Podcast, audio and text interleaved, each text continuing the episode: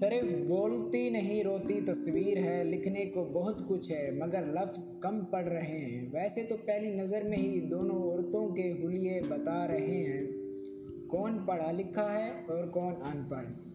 کھلے بالوں کے ساتھ جینز اور بغیر دوپٹہ پہنے بیٹھی لڑکی زمانہ جہالیت کی ترجمانی کر رہی ہے۔ اور ساتھ میں بیٹھی ان پڑھ مائی دوپٹہ اور ابایا پہنے جدید دور کی تہذیب یافتہ ہونے کی ترجمانی کر رہی ہے۔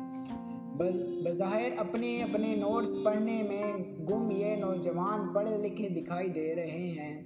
اور نیچے بیٹھی ان پڑھ مائی حالات کی پڑھی لکھی گہری سوچوں میں گم ہے۔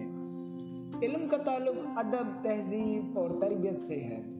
جب یہی غریب لوگ اپنے بچوں کو نہیں پڑھاتے تو ہم کہتے ہیں، انہیں ادب اور تمیز ہی نہیں ہے۔ حالانکہ کہ ہم یہ نہیں سوچتے، کیا ہم پڑھے لکھے ہونے کا ثبوت بھی دے رہے ہیں یا صرف ڈگریاں اکٹھی کرنے میں لگے ہوئے ہیں؟ یقین جانیے، اگر یہ لڑکی اٹھ کر مائی کو جگہ دے دیتی تو گھر بیٹھی مائی کی بیٹی ان پڑھنا رہتی۔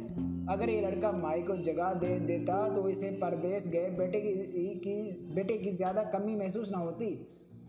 پل بھر کے لیے صحیح وہ اس لڑکے میں اپنے پردیسی بیٹے کو دیکھ لیتی۔ میں سمجھتا ہوں زیادہ تر پڑھے لکھے یا ان پڑھ ہونے کا ثبوت دے جاتے ہیں۔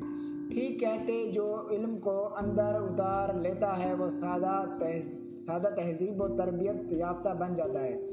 جو علم کو اوپر سے گزار دیتا ہے وہ پڑھا لکھا ان پڑھ ہی رہتا ہے۔